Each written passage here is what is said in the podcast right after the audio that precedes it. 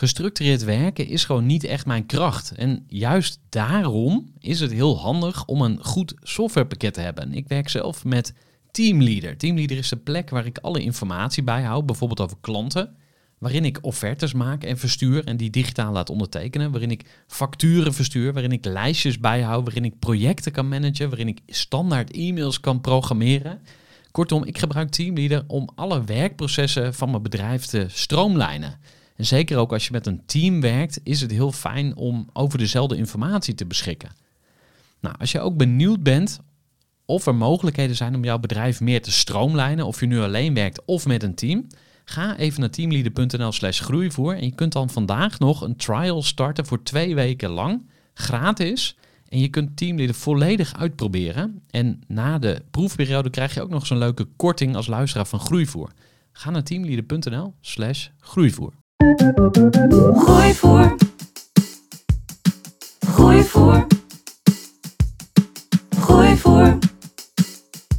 Zoek je inzicht, inspiratie voor je eigen bedrijf. Wil je elke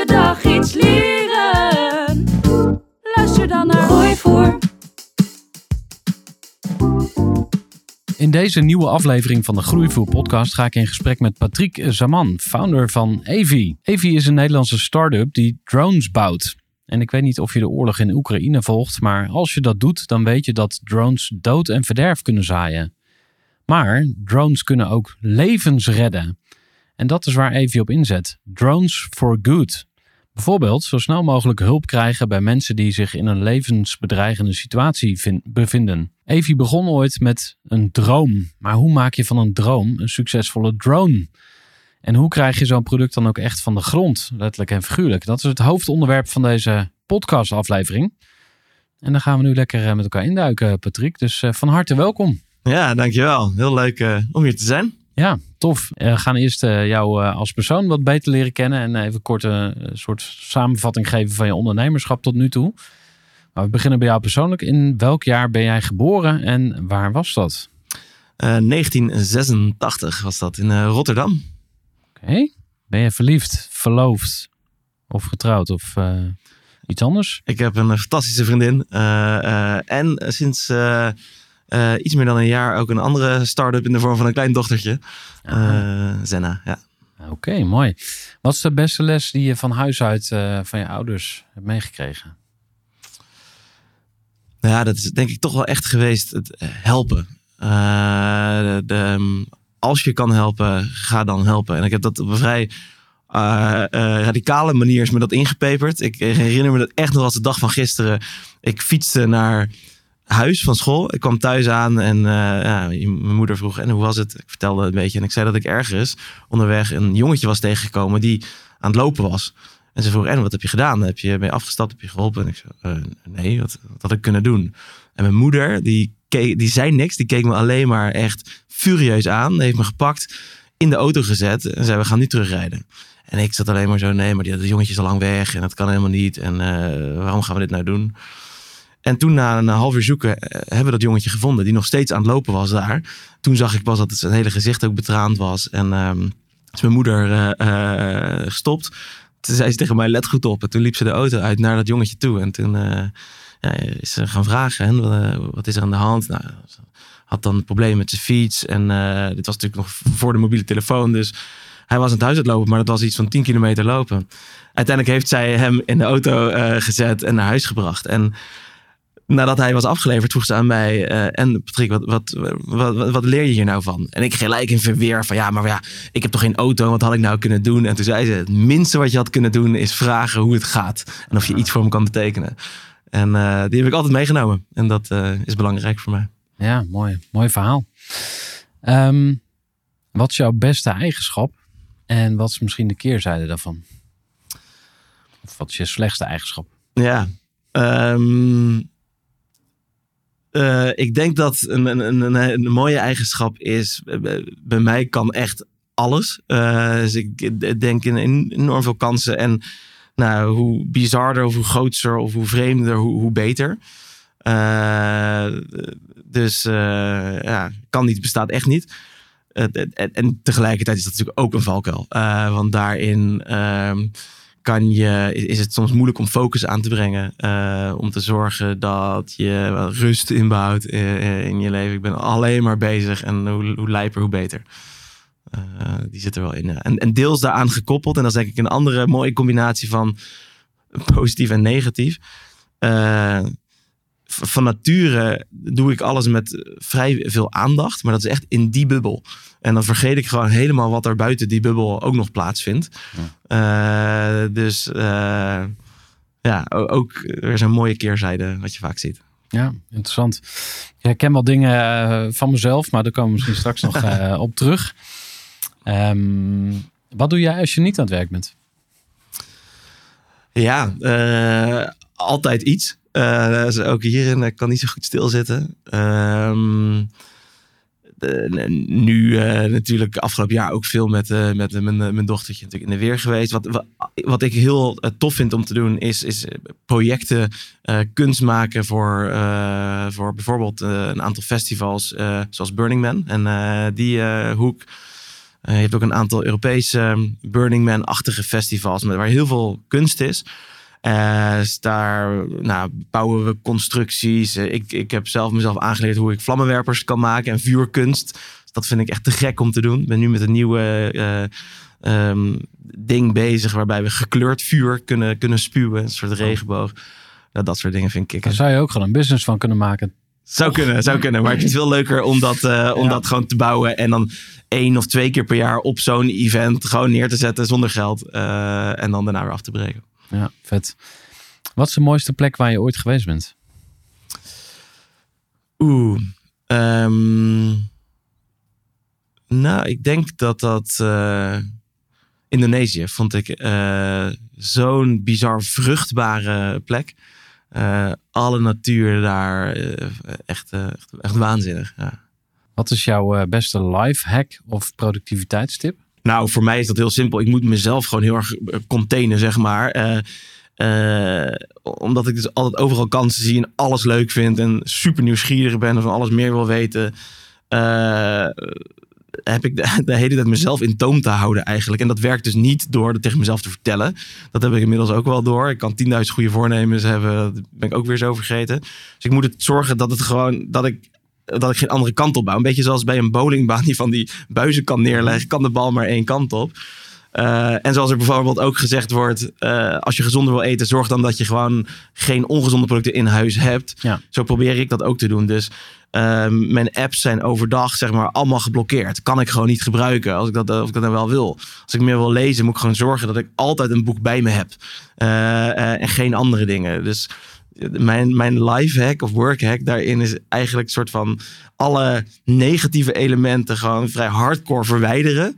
En de positieve elementen die je meer wil in de buurt houden. En dan kan je niet anders. Mooi. Tot slot eh, over jou persoonlijk. Ehm, wat is jouw beste grap? Of is er iets eh, eh, waar je nog steeds keihard om kan lachen? Ik, ga, ik ga heel goed op hele absurde en, en abstracte humor. Op dat Burning Man Festival, een van de mooiste dingen die ik een keer tegenkwam. en Daar ben ik geïnspireerd op die vuur, eh, dat vuur maken. Was dat er helemaal achterin, het is in de woestijn in Amerika, eh, was een barretje gebouwd. En eh, er waren vier barkrukken, drie waren bezet. En ik kwam daar aan en ik dacht, wat is dit nou? Het is, nou, ik ben, ze waren vrij uitnodigend. Zeiden, ga maar op die, op die barkruk zitten. Dus ik ging daarnaast zitten. En die drie mensen naast me, die keken, eh, keken me aan. En het enige wat ze deden is, met hun ogen wezen ze naar zo'n belletje op de bar. Wat je ook in hotellobby's ziet, weet je wel. Het ding waar je zo op kan, kan slaan. En, eh, ik, en er was geen bartender er, daarachter. Dus ik dacht, nou, eh, probeer het. En ik sla daarop. En op dat moment eh, hoorde ik echt een gigantische klap. Eh, en een soort explosie die plaatsvond om ons heen. Waar dus allemaal vlammenwerpers stonden die boef de lucht in gingen. en achter de bar kwam een of ander clowntje tevoorschijn. Die zei, good afternoon sir, would you like a Scotch or an Irish? en ik vond dat zo vet. En dat was gewoon één grote truc. En uiteindelijk mochten we, mocht ik dan weer eentje opschrijven. En konden we wachten tot een andere voorbijganger toevallig eh, langs zou komen. Toen dacht ik, vet, ik vind dit mooi. Hier moeten we iets mee. Eh, Nog, eh, dus je zou wel mensen ook aanraden om een keer dat eh, Burning Man... eh, Ja, voor, zeker voor de creatievelingen en de mensen die echt zich willen laten inspireren op wat er allemaal mogelijk is als je daarheen gaat. ja, alles kan. Ja, dat vind ik dus soms ook wel jammer aan het ondernemerschap. Dat je altijd zo soort van jezelf terug moet fluiten. Dus je, je hebt gewoon allemaal out-of-the-box ideeën. En dan zit je jezelf even, ja nee, maar ik moet focus hebben. En ik moet een niche kiezen. En ik moet, eh, weet je wat, dus dan ga je weer terug in de kooi. Terwijl af en toe is het ook gewoon heerlijk om je Ja, ja. helemaal over te kunnen geven aan die, aan die creatieve madness, zeg maar. Eh, Zeker. En dat is ook echt nodig om jezelf, of in ieder geval als ik voor mezelf spreek, mezelf een Ja. beetje sane te houden. Dus de Evi is een luchtvaartbedrijf. En dat is, eh, staat bijna haaks op wie ik soms ben. Weet je wel? Want Ik wil nieuwe dingen doen en, en, en, en risico nemen eh, en dat soort zaken. Terwijl wij zijn als organisatie hebben gewoon één doel. En dat is gewoon hele betrouwbare, veilige systemen bouwen. Mm. Eh, dus toen wij groter werden, en als organisatie groei je natuurlijk, als, het, als het goed gaat, op een manier dat je ook meer systemen, structuur, professionaliteit inbouwt, dacht ik echt, ik weet niet of ik dit ga trekken. Ik vind het heel bijzonder, die impact die we maken en de droom, maar hoe hou ik dit vol? En, maar door te zorgen dat ik gewoon een paar keer per jaar dit soort hele lijpe dingen kan doen, gaat het heel goed samen. En heb ik en en. Nice. Ja. Ga zo natuurlijk eh, verder op, eh, op Evi. Maar nog even jouw cv als eh, ondernemer eh, doornemen. Wanneer ben je voor het eerst begonnen met eh, eh, je eigen bedrijf? Eh, ik was een jaar of 15. eh, en eh, dat was in de tijd dat je nog ehm, niet ingeschreven mocht zijn bij de KVK. Dus ook niet per se mocht ondernemen. Behalve als je toestemming vroeg aan de koningin der Nederlanden. Dus ik heb ooit nog een brief geschreven.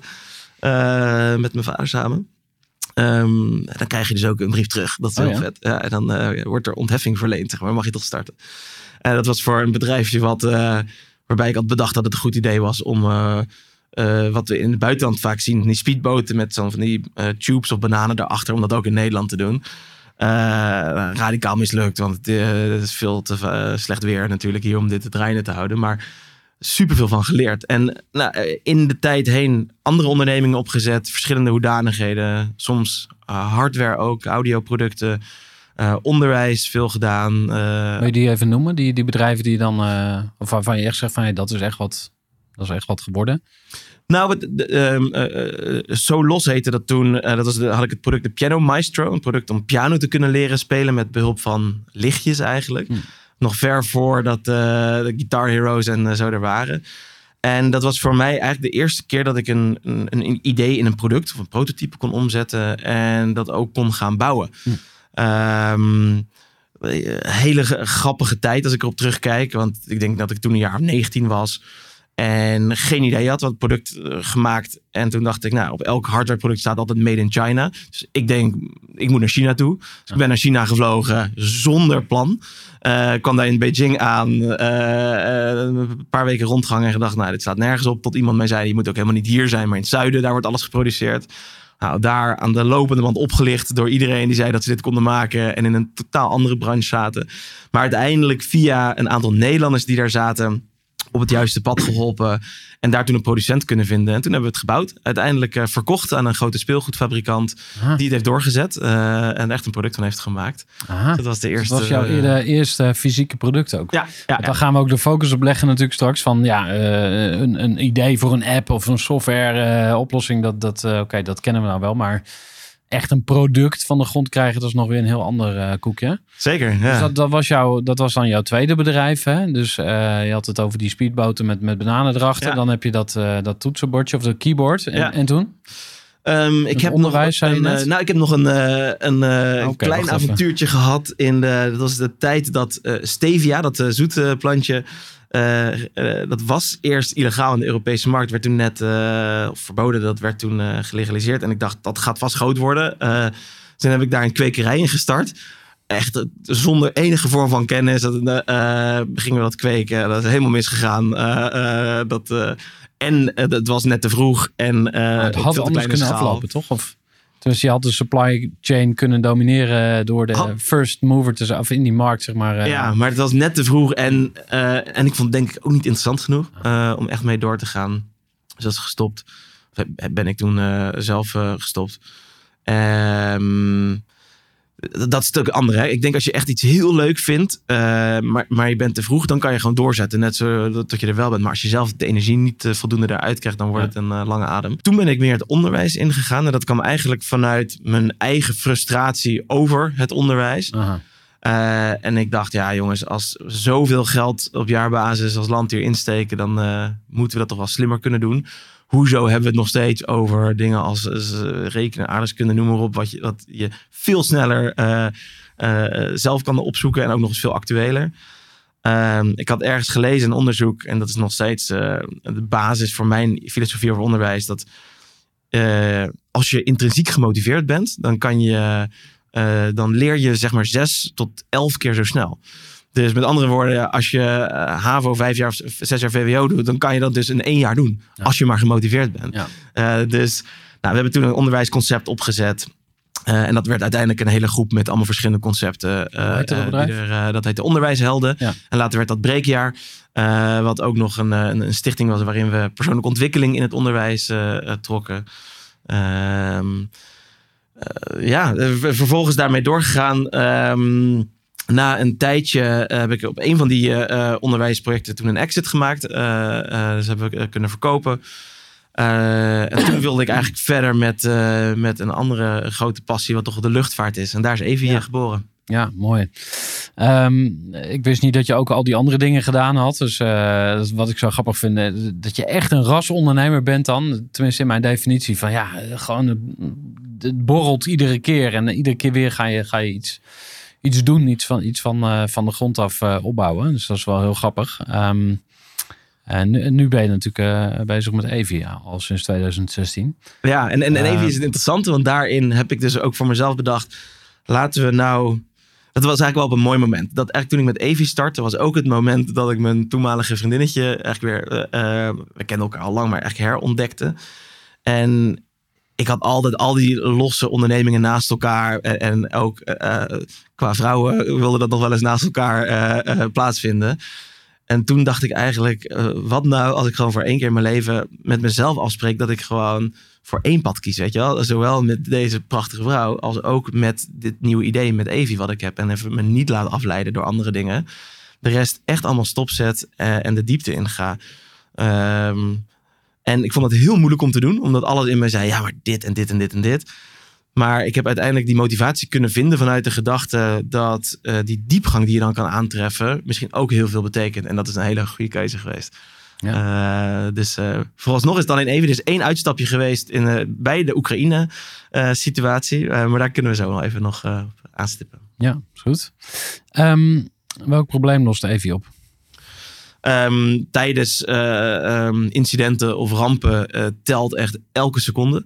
Eh, het gaat echt over levens. En wij zorgen ervoor dat hulpdiensten gewoon veel sneller ter plaatse zijn om hulp te leveren. Oké. Hoeveel mensen werken er bij? Een mannetje 50 ongeveer. Oké. Hoeveel omzet en winst maak je? We zitten ruim boven de miljoen qua omzet. Winst maken we nog niet. Dus we zijn echt nu nog voor aan het investeren. Dus dat verwachten we over eh, eh, anderhalf jaar ongeveer. Oké. Eh, waar begon je ooit met Evie en waar sta je nu? Om even het contrast te laten zien. Ja.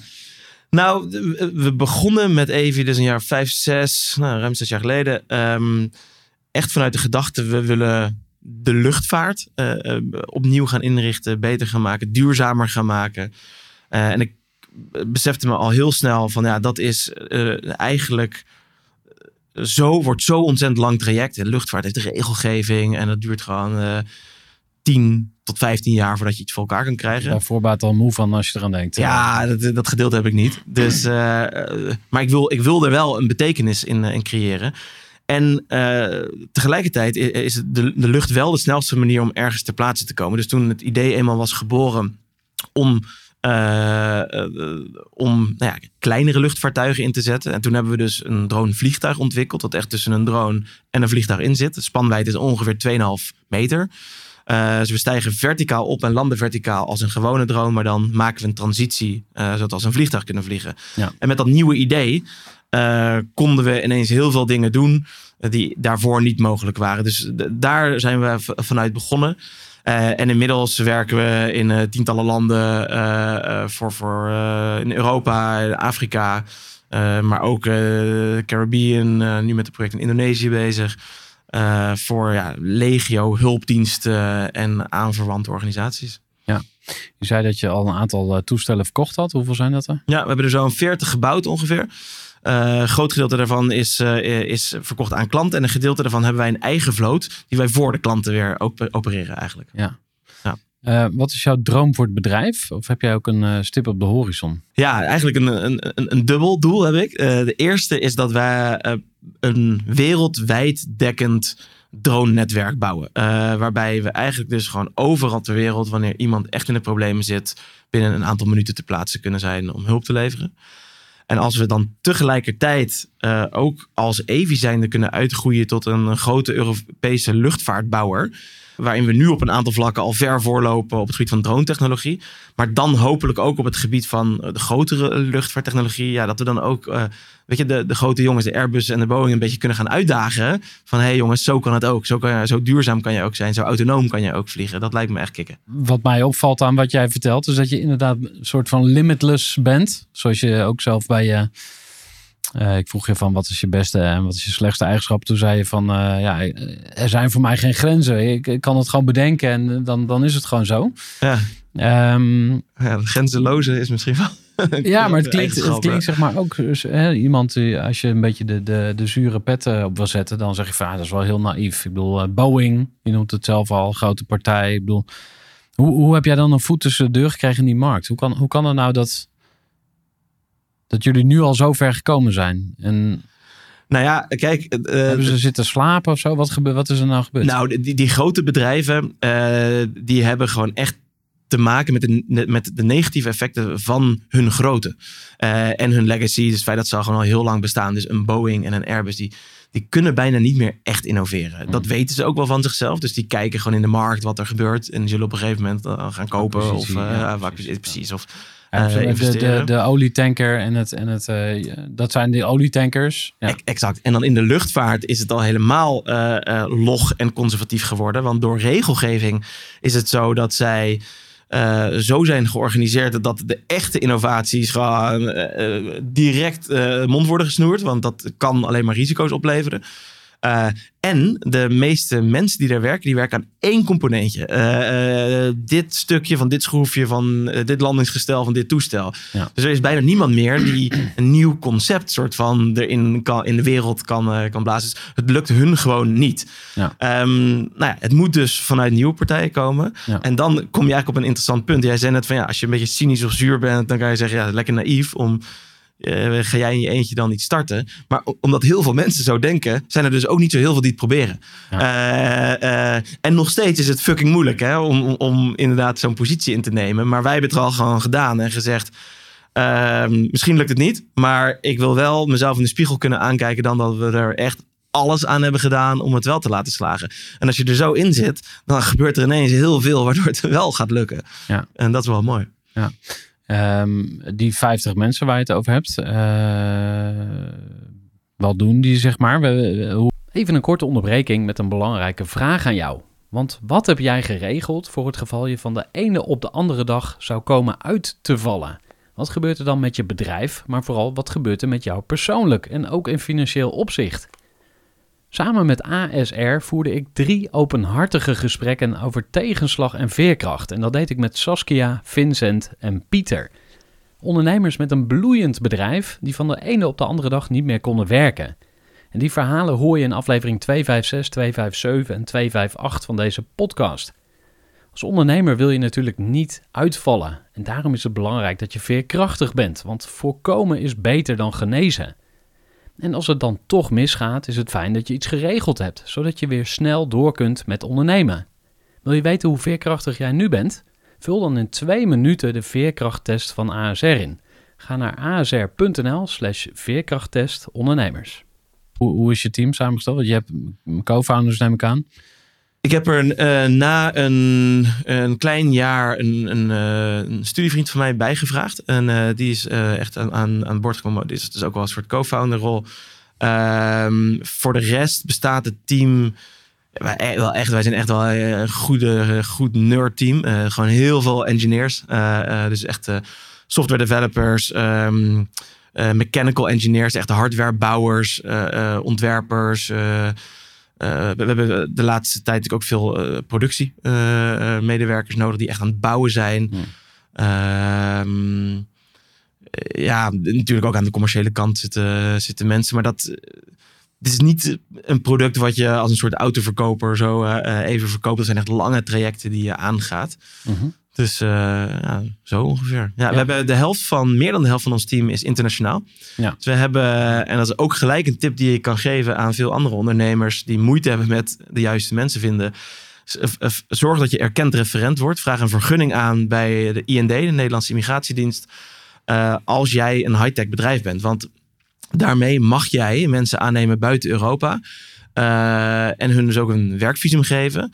Dat, eh, nou, je hebt een 30% regeling waar ze gebruik van kunnen maken. Maar je vist gewoon uit een veel grotere pool. Dus je kan voor veel minder geld veel betere mensen aannemen. Wauw, dat is wel een hele goeie. Ja. En voor wat voor bedrijven zou dat dan relevant zijn? Dus je zegt technologiebedrijven of eh, makers. Maar Ei- Eigenlijk om in die regeling te vallen, alles wat onder kenniswerkers zou Ja. kunnen vallen. Dus eh, elke hoek of niche waarvan je gewoon weet dat het moeilijk is om in Nederland de juiste mensen te vinden. eh, en die extra kennis naar ons land kunnen brengen. Ja, we gaan naar het eh, hoofdonderwerp van deze podcast. En eh, wat ik opgeschreven heb is, ja, hoe krijg je een nieuw product van de grond?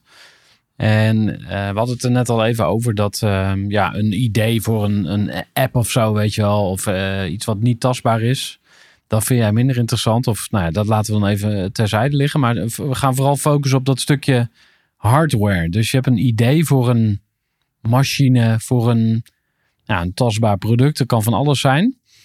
Eh, dan is de hoofdvraag van ja, hoe, hoe zorg je ervoor dat dat ding er echt komt? Dus ehm, wil je ons dus meenemen in een soort van stappenplan of eh, fase of ja, hoe je het zelf gedaan hebt?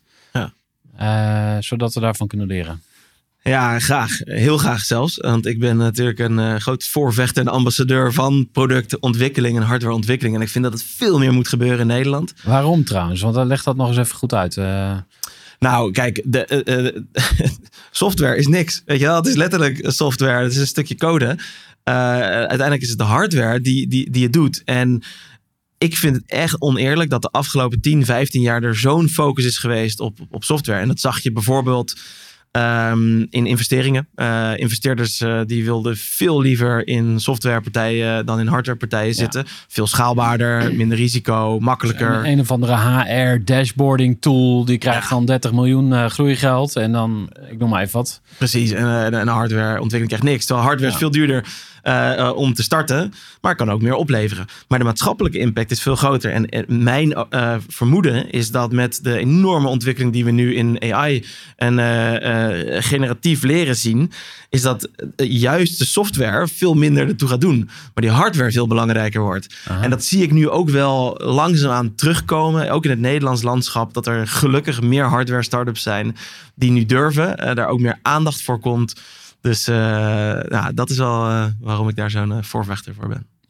En dan naar, naar de stappen, zeg maar. Dus stel je hebt een idee van een, een, een, een apparaat of een... een ik noem het apparaat, maar hoe, hoe zou jij het... eh, Ja, een product zou ik ja, zeggen in dit geval. Dus stel je hebt dat. Wat, wat, wat zijn dan de stappen volgens jou? Of waar, waar moet je beginnen?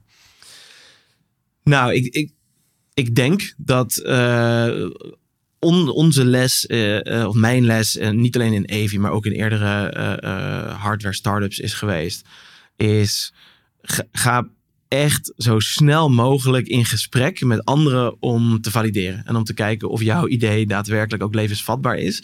Dat werkt vaak beter natuurlijk als je een, een prototype hebt. maar als je dat nog niet hebt, zelfs een, een, een, schets of een, een render is, is voldoende.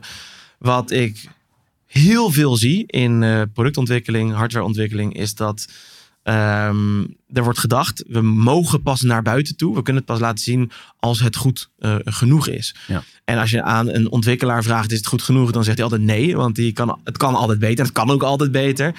Dus eh, er, ik heb zoveel bedrijven om me heen gezien die failliet zijn gegaan Omdat ze eh, een product hadden ontwikkeld wat naar hun eigen standaarden fantastisch was. Maar wat niet was wat, eh, wat nodig was. Ja. Eh, nog pijnlijker als je een product ontwikkelt waarvan klanten zeggen dat ze het willen hebben. En dan denken, ja, maar als een klant zegt dat hij het wil dan, eh, en we hebben het nu gemaakt, dan moet het toch wel een match zijn. En dan kom je erachter dat het eigenlijk toch niet helemaal past in hun workflow. Of toch eigenlijk net niet helemaal doet wat er moet gebeuren. Dus het is niet alleen belangrijk dat je het valideert met mogelijke potentiële klanten. Maar ook dat je daar gaat zijn om het daar te testen. En als het nog niet helemaal werkt, eh, fake it. Doe maar alsof. Ehm, eh, zodat je leert of dat dan uiteindelijk wel eh, of niet werkt. Nou, als je vervolgens. Dus wat ik altijd doe in de productontwikkeling is. ehm, hierover praten met mensen. starten met schetsen en een aantal renders maken. Eh, en dan eigenlijk zo snel mogelijk naar een, eh, een prototype toe. Eh, dat prototype mag echt heel ver van je product zitten. Maar, en eigenlijk is prototype niet eens het goede woord. Eigenlijk is het meer een mock-up wat je maakt. Wat er uitziet alsof die heel veel kan, maar in de praktijk nog niks of heel weinig. Ja. Zodat je daarmee de boer op kan. Nou, dan kom je op een stukje wat eh, niet voor iedereen heel prettig is om te doen. eh, eh, en waar je ook echt wel voorzichtig in moet zijn. Want dat is namelijk een beetje het fake it till you make it stukje. Eh, want als je daar niet eerlijk in bent, dan verlies je je, je credibility. Maar je hebt het ook nodig om echt te kunnen zien of hier eh, interesse is vanuit de markt. Dus dan ga je met zo'n mock-up, eh, zo'n product, ga je beurzen langs. eh, en dan doe je wel een beetje alsof het er al is. Alsof je Ja. zou kunnen leveren. Niet nu en niet morgen, maar hey, we kunnen dit voor je gaan organiseren. Ja. Nou, zo regel je gesprekken. Zo ga je nog beter leren of dit aansluit. Ehm, Is, is dat ook een van jouw kernkwaliteiten? Dat, dat sales stuk? Ehm, Dus, eh, ik noem het even sales, Ja. maar gewoon het vol enthousiasme vertellen, mensen meenemen. Je doet even 20%. Ik, ik noem dat altijd zeg maar even een schepje erbovenop van ja, nee, eh, dat gaan we regelen, komt goed. eh, dus je vertelt geen complete leugens. ja. En dat zou natuurlijk bizar zijn, maar, maar ja, je bent wel een optimist. Je gaat het niet downplayen. Past dat ook bij jou? Ja, nou, nou bovenal het, het- hoe, je, hoe je het verhaal overbrengt. Mhm. Dus ik, ik denk, eh, kijk, ik ben ook een optimist. En ik heb, dat is ook echt de harde les die ik heb geleerd, vooral binnen Evi. Dat kan je ook echt eh, eh, dwars zitten als het niet lukt. En dan ga je teleurstellen. Dus, en er is zeker in de droommarkt is zoveel bullshit verkocht. En wij hebben dat in het begin ook gedaan. Niet vanuit de, de, nee, de, de, Geen verkeerde intentie, maar we dachten echt dat we zo snel konden vliegen en dat Ja. we het dat moment in de markt konden zetten. En dat, dat is gewoon niet gelukt. Dus we zijn toen helemaal teruggegaan naar een, een, een nieuwe kernwaarde. Gewoon maximale transparantie, maximale eerlijkheid. Dus wij zeggen ook, waarschijnlijk kan dit niet. Of waarschijnlijk gaat dit niet lukken of niet op tijd. Maar het maakt wel heel veel uit hoe je het brengt. En, Ja. en inderdaad, dat is zeker een, eh, een, eh, een, een, een skill die ik ook vaak in kan zetten. En die ik elke ondernemer zou meegeven. Ja. Je storytelling is super belangrijk. Verkoop, je verkoopt niet je product, je verkoopt het verhaal daarachter. Je verkoopt waar ze het voor kunnen neerzetten. Ik probeer altijd na te denken. Hoe eh, zou degene met wie ik nu spreek dit vanavond aan de eettafel uitleggen aan zijn partner of aan zijn kinderen? Eh, wat wil je dat blijft hangen? Hoe wil je dat hij het eh, of zij het aan zijn collega's gaat vertellen? Dat is essentieel. Ja, en ik voel bij jou ook veel, of hoe ik jou ervaar, laat ik het zo zeggen, is gewoon heel, heel veel zelfvertrouwen. Hè, dus, en dat is puur, dat, dat is niet, niet gemaakt. Maar en ik denk dat een klant dat ook eh, prettig vindt. Of dat, dat je dat voelt van, hey, als iemand er zelf in gelooft, dan, dan ga ik er misschien ook wel in geloven. Terwijl als, als je zelf allemaal mits en maren hebt en, en eh, een beetje onzeker of zo, dat, dat, dat, dat werkt niet lekker. Dus, dus je, ja, je gaat er gewoon vol voor. Zeker. Ja. Oké, dus je zegt van, eh, Ja, dan en, ga je je verhaal vertellen overal. Je gaat met je, met je, je prototype Ja. de boer op, beurzen langs. Zo ja, welke beurzen dan? En wat, ja, het ligt een beetje aan je product natuurlijk. Maar nou, dan, ga, dan ga je kijken waar je eh aansluiting vindt. En dit is een, Ah. een moeilijke fase, hè? want dit is de fase waarop je die product market fit probeert te, te bedenken. En ik vind een van de, de, de grootste eh, bullshit die, eh, die, die gaande is in ondernemerslandschap, is dat men allemaal doet alsof je op dag één weet wat je, wat je gaat doen. Terwijl de realiteit is, alle succesvolle bedrijven hebben twee, drie, vier, vijf pivots gemaakt. Ja. Eh, Nokia is natuurlijk zo'n mooi voorbeeld. Die hebben van, eh, van een, houtkapbedrijf naar mobiele telefonie, naar, naar modems gegaan en twintig stappen ertussenin. Maar ook nog steeds succesvol. Dus die pivots zijn essentieel Ja. om die product market fit te zoeken. Ehm, en dat betekent dat jij dus eigenlijk constant moet gaan kijken... waar sluit dit product nou het beste op aan? Waarin vind ik eh, een, een marktaansluiting? En niet alleen eh, waar je product het best tot zijn recht komt... maar ook waar je een use case hebt. Dus waar je echt een toepassing vindt waar je impact kan maken. En er moet ook nog eens een business case achter zitten. Ja. Eh, en als je één van die drie mist... en eigenlijk vind ik dat er een vierde is... namelijk krijg je er zelf nog energie van... Ehm, als, die, als, als die er vier zijn, dan kan je daarop doorgaan. Dus kan je ze nog even die vier noemen? Welke zijn dat dan? Ja, du- dus het eer- eerste is, voldoet je product? Ja. Eh, ehm, eh, het tweede is, is er een, dus is je product goed genoeg eigenlijk? Ehm, tweede is, is er een toepassing? Ja. Eh, eh, derde is, eh, is het financieel duurzaam? Is Ja. er een business case? Ja. En een vierde is, krijg jij er energie van? Ja, ja. Ja. ja, en bij jou begon het eigenlijk allemaal bij die energie. Hè? Dus, want wat ik ook uit andere interviews van je hoor is gewoon... je was eigenlijk al een beetje gek van, van luchtvaart en van, van aviation. Daar had je iets mee. En dat mensen helpen. Want je moeder tegen je zei van... Hey, eh, kom op, eh, laat je mensen niet langs de kant van de weg staan. Ja. Dus daar begon het al. Dus dat zit bij jou wel goed. En dan eh, dat prototype, hè, dat, dat, die fase ging goed. Nou, dat begon. Dat, dat- ik, ik, ik had zelf wel een beetje technische kennis, maar niet in de luchtvaart en ontwikkeling. Dus ik, ik moest heel snel mensen erbij halen. Aha. Nou, dat begon echt eh, eh, ehm, met een eh, een hele simpele stap. Een berichtje op de socials gezet. Is er toevallig iemand in mijn netwerk die iemand kent die lucht- en ruimtevaart heeft gestudeerd? Ik bied een gratis diner aan als ik wat vragen mag stellen. En ik werd gekoppeld aan iemand in Delft, een pukkelige student, die wel heel veel kennis had en die zijn PhD daar aan het doen was. En ik zei, dit zijn, dit zijn mijn ideeën, eh, kan dit? En eh, nou, zo... Wat, wat, was, wat was dat allereerste idee dan? Het allereerste idee eh, was ehm, eh, dat op dat moment geloofde ik, vond ik het heel raar dat je vliegtuigen, helikopters en drones hebt die anders zijn. Waarom zou je dat niet samen kunnen voegen in één systeem? Wat verticaal kan opstijgen en landen, dus geen start- en landingsbanen of überhaupt luchthavens nodig heeft.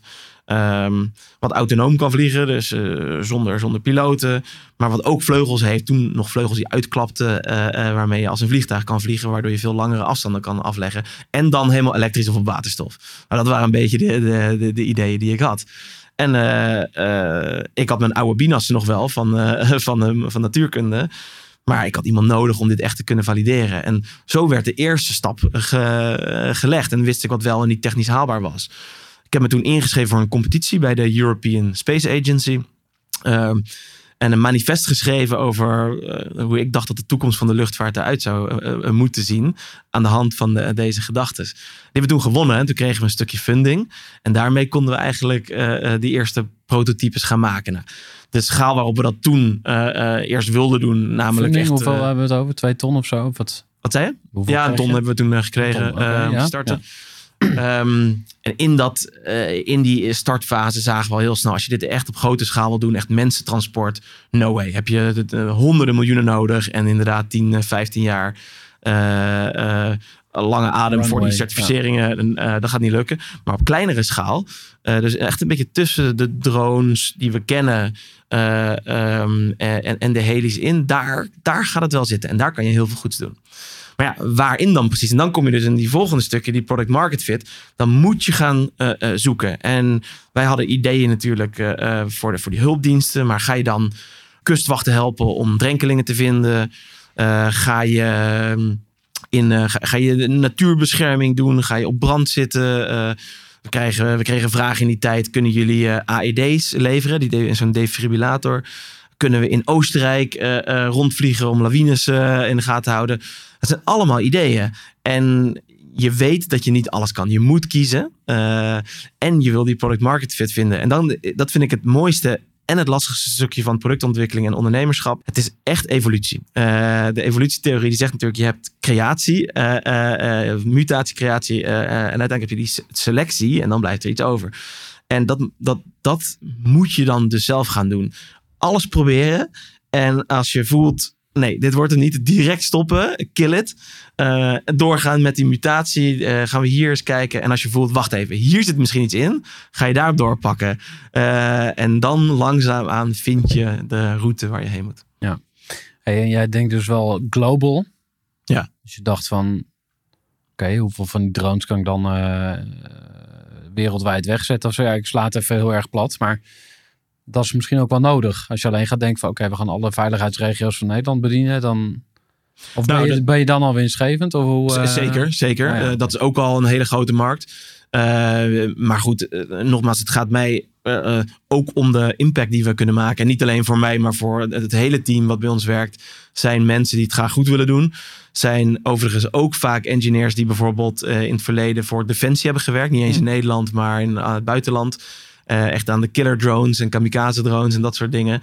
Die nu naar de good side zijn overgestapt Ja, ja, ja. zoals ze het zelf zeggen. Dus samen willen we ook iets voor elkaar krijgen. En dat willen we veel meer dan alleen in Nederland doen. En dus inderdaad eh, eh, in de hele wereld. Je had het ook even over een uitstapje naar Oekraïne of zo. Ik hoorde een ander interview van jou. Dat je zei van, ja, wij ehm, werden gevraagd vanuit de olieindustrie. En toen zeiden we eerst van, eh, nee, we gaan jullie niet helpen, want eh, oliebedrijf. Maar toen bleek later van, hey, het zou dan om inspecties van leidingen gaan, waarmee milieuschade voorkomen werd. Dus dan wilde je het toch wel doen. En toen zei je van, ja, maar eh, voor militaire toepassingen gaan we niet doen. Toen dacht ik weer van, ja, maar ja, wat nou als je voor Oekraïne bent en je gaat hun helpen om Russen te bombarderen.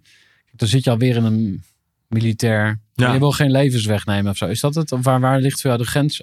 Ja, Nou, nou, komen we toch een beetje bij de ethiek. eh, ja, uit, en maar- dat is super belangrijk. En eh, heel eerlijk, die grens is echt heel moeilijk. Eh, het, het- het is, we, zeker in de huidige samenleving, die nogal gepolariseerd is, praat men heel snel in goed of slecht. De realiteit Ja. is dat het gewoon niet zo makkelijk is. En tussen zwart en wit zitten heel veel grijstinten. Ja. En in die grijstinten eh, moet je heel voorzichtig zijn. Moet je heel bewust zijn. En moet je goed nadenken of je het wel of niet doet. Wij zijn gestart als een Drones for Good partij. En dat zijn we nog steeds. En dat betekent dat eh, alles wat eh, ehm, levensreddend is, willen we in de basis willen we dat doen. Maar, en bij sommige dingen is dat voor 99% van de wereldbevolking een no-brainer. Als ik medicatie kan leveren of als je eh, eh, een brand kan helpen, et cetera. Maar eh, hoe dichter bij je in dat grijze gebied komt, hoe vager het soms kan worden. Want wij kregen inderdaad dus de vraag, kunnen jullie medisch transport doen voor eh, eh, eh, slachtoffers eh, van het Oekraïnse leger? Door bloedtransfusies eigenlijk het veld in te brengen. Ja, fuck, weet je wel. Dat is, eh, ja, je kan op die manier echt een impact doen. Maar je werkt wel voor Defensie daar. Je kiest een kant. eh, en je hebt, eh, hoe dan ook, heb je dus auto- auto- automatisch te maken. Ben je onderdeel van het oorlogsveld geworden. En dat willen we niet. Oh, lijkt me een hele, toch wel lastig hoor. Want ik vind bloedzakken brengen dan toch. Dan denk ik, ja, nou ja oké. ja.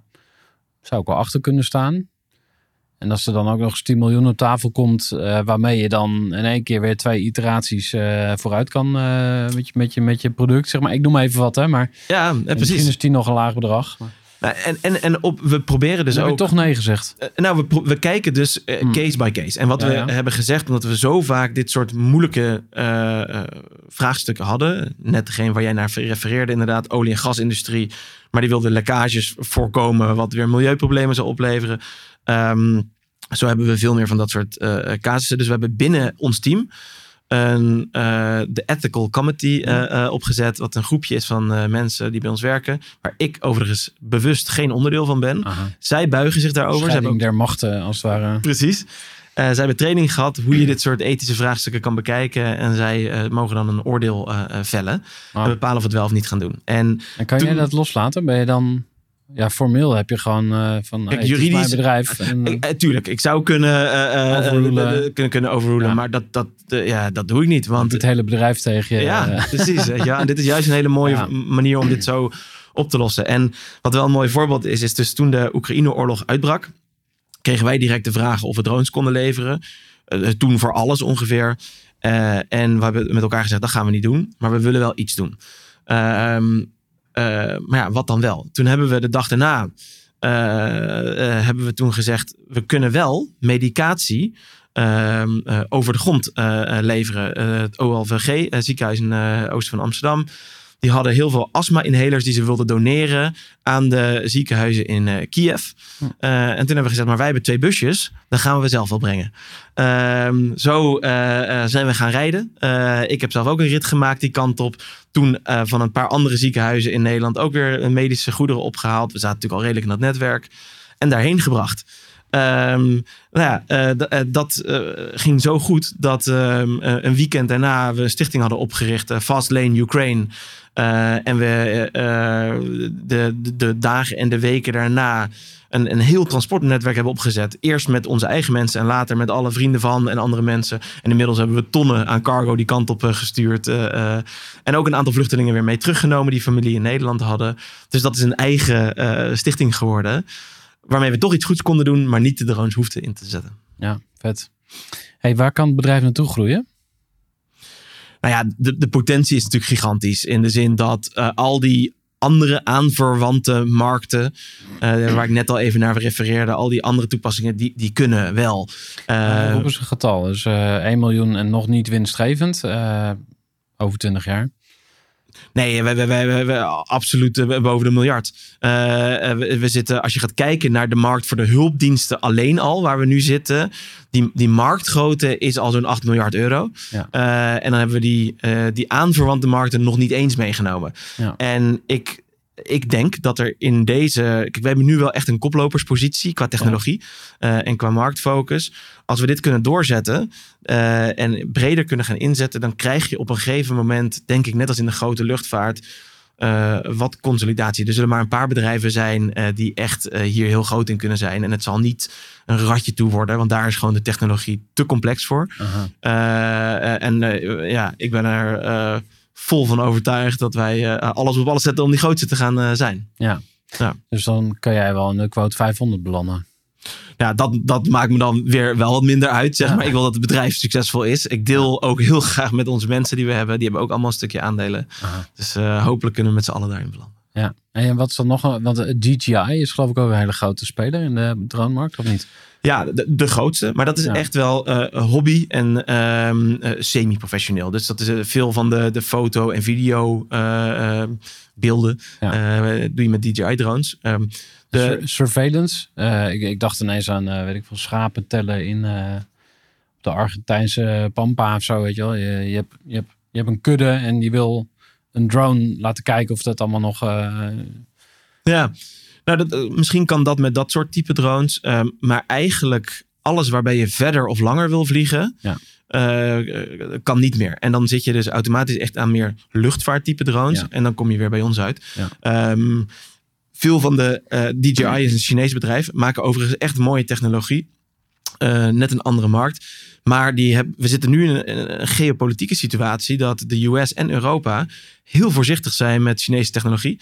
Eh, en veel van de overheidsdiensten mogen het niet eens meer gebruiken. Ja. Eh, dus dat is ook weer een voordeel wel voor ons natuurlijk. En je hebt al je spaar, spaargeld erin gestoken. Of misschien niet al je spaargeld, maar je, je had een Heel exit. En, Ja. eh, Ja. heb je dat nu, ben je daar nu mee gestopt, zeg maar? Heb je ook gezegd van hey, eh, tot hier en eh, de rest moet dan vreemd vermogen worden of zo? Hoe kijk je daarnaar? Nou, ik, ik ben zelf redelijk all in gegaan. Eh, en, maar we hebben ook vreemd vermogen moeten aantrekken. Dus we hebben een investeerder die erbij zit vanaf 2018. Daarna nog een groep angel investors die is ingestapt. Ja. Eh, en dat is ook wel echt nodig. Zeker nu voor het opschalen eh, Ja. van de productielijnen heb je kapitaal nodig. Ja, want Ja. van 50 naar 150, wat, ge- wat, eh, wat heb je dan? Ben je nu openbaar geld aan het ophalen, zeg maar? Of gaat het allemaal achter de schermen? Of... Nee, we, zijn, we gaan binnenkort weer met een, met een, een fundraise starten. Dus Ja. dan gaan we een paar miljoen ophalen voor, het, voor het opschalen hiervan. Ook om de grotere orders te kunnen produceren. Ehm, dat gaat eh, veelal via fondsen en eh, een eigen netwerk. Ja. Ehm, kijk, en dat is eh, het andere van productontwikkeling. Voor degenen die luisteren, die zelf een idee hebben. Niet voor elk hardwareproduct heb je extern geld nodig. Hm. Maar het is wel snel kapitaalintensief. Eh, dus eh, zeker als je complexere high-tech producten hebt, dan ontkom je er bijna niet aan om extern geld eh, op te halen. Maar dat is niet erg. Het kan, eh, het kan ook heel veel geven. En zeker als je de juiste investeerders hebt, dan is dat een mooie stap. Ja. De hoofdvraag van deze aflevering. Hoe krijg ik een nieuw product van de grond? Nou, we hebben er al veel over gezegd. Is er nog iets wat je toe wil voegen daaraan? Ehm, eh, product en, en, en hardwareontwikkeling. dat, het, dat je te snel geneigd bent om, eh, om het af te maken. Eh, eh, dus probeer eerst echt te gaan kijken waar zitten je, je, je grootste of, of je, je lowest hanging fruit, zeg maar. Een veel gehoorde term hierin is een MVP, minimum viable product. Dus probeer daarnaar te bouwen. Laat al die andere features achterwege. Dat is oké. Toen wij startten met een product, tuurlijk kregen wij van veel klanten de vraag: kan je ervoor zorgen dat het helemaal autonoom vliegt? Dat je geen piloten meer nodig hebt, geen joysticks, et cetera. Ehm, ja, dat wilden we ook wel, maar er zit heel veel ontwikkeling in. Dus de realiteit was dat we gewoon heel veel mensen met een joystickje hadden die dat aan, het doen waren. Op een gegeven moment konden we die wel op afstand zetten eh, in een operation room ergens anders, zodat het leek alsof ze er niet meer waren, maar gebeurde het nog steeds redelijk handmatig. Maar in die tijd konden we, kochten we onszelf tijd om dat te ontwikkelen, terwijl we wel al operationeel waren. En ik denk voor iedereen die een product ontwikkelt, eh, zou dat ook echt mijn advies zijn. Kijk hoe je zo snel mogelijk de markt op kan met je minimum eh, viable product. En zeg gewoon op heel veel dingen ja, maar nu nog niet. Mooi. We gaan naar de groeidilemma's. En we gaan ook nog even kort reflecteren op jouw reis als ondernemer. Eerste ehm, het eerste dilemma dat ik je voorleg is... Ik ben goed in geld verdienen of ik kan nog wel wat leren over geld. Ik kan zeker nog veel leren over geld. Ja, Oké. Elke dag een beetje beter worden of tevreden zijn met wie je bent. elke dag een beetje beter worden. Ik kan goed delegeren of ik doe het liever zelf. Ik kan goed delegeren. Ik, kan, eh, ik wil graag aardig gevonden worden of een Ja. stevig gesprek.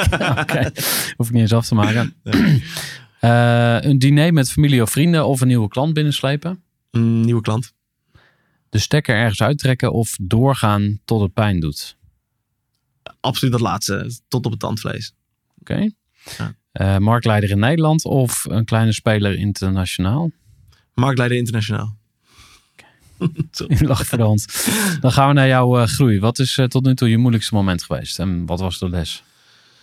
Volgens mij heb je er al iets over gezegd, maar... Ja, nou, we, we, hebben, we hebben best wel veel moeilijke momenten meegemaakt. De- ik denk dat dat eh, helaas ook veel te weinig be- bena- be- benoemd wordt in de mooie ondernemersverhalen die toch vaak over succes gaan. Ja, want je hebt ook een prijs gewonnen laatst. Hè? Dus dan, dan sta je daar op het podium met die award. Dat, dat is nog een aardige ding ook. Ja, precies. Nou, mooi voorbeeld. Dan sta je daar met zo'n met zo'n gigantisch ding, kristallen beeld, eh, een check, weet ik veel allemaal, best scale-up of the Netherlands. Ja, is fantastisch. Eh, maar ik weet ook wat de realiteit is. En dat naast al die mooie zaken het ook af en toe echt afzien is. En een hele moeilijke momenten bij horen waarin het allemaal niet zo gaat. Sterker nog, ik denk dat de meeste ondernemers zich herkennen in het feit dat het veel vaker moeilijk is eh, dan dat het allemaal op je afkomt. Ehm, dus ondernemerschap is niet per se leuk. In ieder geval als je het soort van ondernemerschap ziet als de, de netto som van de losse momenten. Tegelijkertijd is het wel super eh, waardevol, heel bijzonder. En ik zou het ook absoluut niet anders kunnen of willen. Ehm, maar die moeilijke momenten zijn soms ook echt, echt zwaar. En ik denk dat voor mij dat- waren dat er een, eh, een paar eh, afscheid nemen van een paar mensen die in het begin erbij betrokken waren. Ehm, eh, en nog steeds vind ik dat een van de moeilijkste en pijnlijkste momenten. Omdat ik ook niet weet hoe ik het anders had moeten doen. eh, maar dit nooit had gewild. Toen, wij- toen Hoe, we- hoe, hoe doe je dat, afscheid nemen? Ik, heb, ik vind dit zo moeilijk dat ik mezelf nu zelfs permitteer om het via e-mail uit te maken. Of in ieder geval de verkering begin uit te maken. ja, Ja, ik merk dat het eh, de laatste tijd wat minder gaat. eh, weet ik veel, maar ik verzin gewoon een lulverhaal. ja, Omdat ik zo bang ben voor die, voor die openlijke face-to-face confrontatie. Ja. Dus heb, heb jij iets... ge- dit zit echt in de categorie eh, tactical en practical. Maar wat, wat doe jij dan feitelijk, zeg maar, waardoor het voor jou... Nou, eh, voor, vooropgesteld, je kan dit niet goed doen. Eh, nooit. Maar je kan het wel zo, zo, min, zo, zo min slechts mogelijk doen, Ja, zeg ja, maar. En eh, ik, ik vind dat ik het moet doen. Eh, eh, want ik ben dus ook degene die die champagne mag aannemen. eh, eh, eh, en die goede momenten mag vieren. Dus moet ik er ook echt zijn op die kutmomenten. Ook al zegt alles in mij dat ik me daarvoor weg wil duiken. Ja. En dat niet wil aanvaarden. Ik, een van je vragen net was, hè, wil je aardig gevonden worden? Ja, dus ik ben Ja. ook een, een pleaser en ik weet dat dit er gewoon bij hoort. De, ehm, de echt moeilijke gesprekken, het afscheid nemen, hebben we wel op een bepaalde manier beter kunnen krijgen. Wat, ik nu, wat we nu doen, als het echt nodig is. Ik vind het mag niet een verrassing zijn voor mensen. Ze moeten wel al zelf ook wel voelen, er is iets aan de hand. Ja. Behalve als het echt een, eh, een ontslagronde is die gewoon breder speelt. Ja, dan, dan moet je dat in één keer doen. Eh, hoe wij dat doen is van tevoren alles in een e-mail zetten. eh, waarin het gewoon heel duidelijk omschreven staat. Eh, en het vervolgens echt de pijn tot een minimum beperken. Maar niet door er omheen te lullen, maar juist door heel erg to the point te zijn. En dat betekent, je haalt iemand eh, eh, bij je. Je zegt, sorry, we kunnen niet met elkaar verder gaan. Ehm, ik ga je... je kan, mag dan in één of twee punten uitleggen, maar heel kort. Maar dan zeg je eigenlijk direct, ik stuur je zo een mailtje waarin het uitgelegd staat. En waarom je dat doet, is omdat op het moment dat je afscheid van iemand neemt, als het echt een direct ontslag is, op het moment dat je dat zegt, komt er daarna niks meer bij iemand binnen. Nee. Gewoon blur. Eh, eh, dus je kan al heel lang met elkaar gaan zitten praten, maar daar ga je eigenlijk alleen maar de fout in. Want wat ik altijd dan de neiging heb om te doen, is om te zeggen dat ik het zelf ook zo zwaar vind. Ja, fuck af. Voor iemand anders is het veel, voor hem is het natuurlijk, of haar is het veel zwaarder. Ehm, dus eh, echt binnen een paar minuten staan we weer buiten. en de mail komt er zo aan. Ga lekker naar huis. lees het op je gemak door. En laten we over, overmorgen eh, met elkaar afspreken. Om te kijken hoe dan nu verder. Zeg maar. Dat Ja. is nu de, de vorm die we kiezen. Ehm, en dat is niet leuk. En dat is überhaupt niet leuk om te doen. Zeker niet als mensen heel erg eh, eh, betrokken zijn, echt hun best doen, heel erg involved zijn. En dat is, als het goed is, bij de meeste startups altijd het geval. Want je werkt natuurlijk met een heel gecommitteerd team. Super pijnlijk. En wanneer het nog pijnlijker is, is als het mensen zijn die vanaf het eerste uur betrokken zijn. En dat is dus echt in ons geval gebeurd. Ehm, en ja, ik herken dat ook wel van eerdere organisaties. Als je start met een, eh, een kernteam eh, en je groeit eh, en je bent succesvol, eh, dan is het geen garantie dat na een paar jaar dat nog steeds een goed team is. En dat die mensen die daarbij zitten nog steeds de juiste mensen zijn. En dat is een hele pijnlijke conclusie die je moet trekken. Ehm, want je bent samen begonnen. Het voelt toch een beetje als familie. Eh, eh, je wil elkaar de hand boven het hoofd houden. En eigenlijk gaat het niet meer. Ja. Eh, sommige mensen kunnen zich daaraan aanpassen. Die eh, kunnen zeggen, hey, er, er is nu iets anders nodig. En ik, ik wil dat proberen. Ik wil flexibel zijn. Ehm, of komen tot de conclusie dat er niet meer de juiste plek is en gaan zelf verder zoeken. Maar te vaak zie je dat dan toch mensen vinden dat ze een bepaalde positie verdiend hebben in het bedrijf en mee moeten groeien. En dan ineens manager moeten worden, terwijl ze dat eigenlijk helemaal niet kunnen. eh, of dat soort zaken. En dan komt dan dus wat hele pijnlijke gesprekken dat je afscheid moet nemen. En van die eerste familieleden eh, voelt dat voor hun echt alsof je letterlijk uit je familie gezet wordt. En dat, is, dat kan echt dramatisch zijn. Ja. En ik heb dat toen helemaal verkeerd aangepakt. Eh, ik heb zo lang geprobeerd om het wel te laten werken. Ehm, Ja. Door in heel veel gesprekken toch soort van subtiel te brengen. Daarna wat harder, maar je houdt het de hand boven het hoofd. Eh, waardoor de, de kloof alsmaar groter wordt. Tussen elkaar, maar ook tussen hun en de rest van de organisatie. Zij hun werk eigenlijk helemaal niet meer lekker doen. Want ze voelen dat het niet goed gaat. Dat het niet echt gewaardeerd wordt. Maar het gaat maar door. Eh, en uiteindelijk kom je dan tot dat punt dat je wel het besluit maakt. En denk je, dit hadden we echt, een, nou niet eens maanden, maar misschien al een jaar geleden moeten doen. Eh, dat is, daar heb ik heel veel in geleerd. We gaan eh, helaas, zou ik bijna willen zeggen, richting eh, afronding. Ik ben nog wel benieuwd of je een goede quote hebt over ondernemerschap. Goede quote over ondernemerschap. Iets waarvan je Ehm, denkt van, ah, dat... eh, Eentje die mij geholpen heeft is eh, ehm, always eh, doubt, never hesitate. En ehm, die probeer ik echt dagelijks toe te passen. Eh, wat die voor mij betekent is, wees altijd bereid om te twijfelen aan een richting of aan de keuzes. Want anders staar je je vast, eh, word je blind en, en ben je niet meer innovatief. En dat kan, kan het einde betekenen van je bedrijf. Maar never hesitate. Weet je wel, Eh, niet voorzichtig gaan zijn of geen keuzes gaan maken. Ga maar. eh, eh, en je ziet dan wel of het er wel of niet heeft gewerkt. Ja, mooi. Wat is jouw beste boek of andere inspiratiebron over podcasten? Of over podcasten, over ondernemen? Is er iets waarvan je denkt, nou, dat, dat, dat boekje of die, die bron, die moet iedereen raadplegen? Ik ben een groot fan van ehm, eh, het boek van de oprichter van Netflix, No Rules Rule. Ehm, eh, Reed Hastling heet hij. En eh, toen ik dat boek las, waren er een aantal dingen waarvan ik dacht, ja, precies dit. Weet je dit doen wij ook. En een aantal dingen waar ik het zo pertinent mee oneens ben. Maar het, het maakt wel veel los, zeg maar. Dus eh, het is ook heel leuk leesbaar. En er staan gewoon een aantal oplossingen in voor fouten die heel veel gemaakt worden. Zeker ook in Nederland. Een Nederlandse ondernemer, ondernemerslandschap. Dus die zou ik iedereen aanraden. Mooi. We gaan naar de allerlaatste vraag. Stel dat iemand over een jaar eh, dit gesprek vergeten is. Is er dan één ding waarvan je hoopt dat ze dat toch nog steeds eh, hebben onthouden? Nou, voor, voor iedereen die dit, die dit hoort eh, eh, en die zelf met een idee zit, eh, eh, waarvan je misschien zelf denkt, oeh, dat is wel eh, eh, extreem of moeilijk. Eh, zeker als het een product is of in, in zoiets eh, lastigs als luchtvaart. Eh, fuck dat, ga, eh, begin er maar mee. Eh, eh, hoe moeilijker het is, hoe groter de kans is dat anderen het ook niet gaan doen. Dus hoe groter de kans dat jij er succesvol in wordt. Dus dat hoop ik. Ja, mooie oproep. Gooi voor.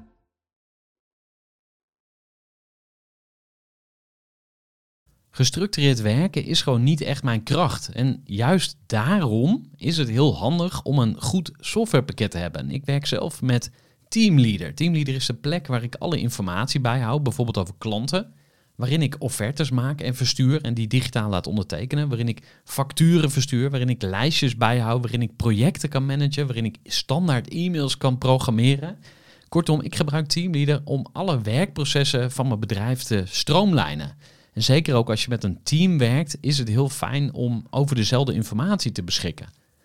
Nou, als je ook benieuwd bent of er mogelijkheden zijn om jouw bedrijf meer te stroomlijnen, of je nu alleen werkt of met een team, ga even naar teamleader.nl slash groeivoer en je kunt dan vandaag nog een trial starten voor twee weken lang, gratis.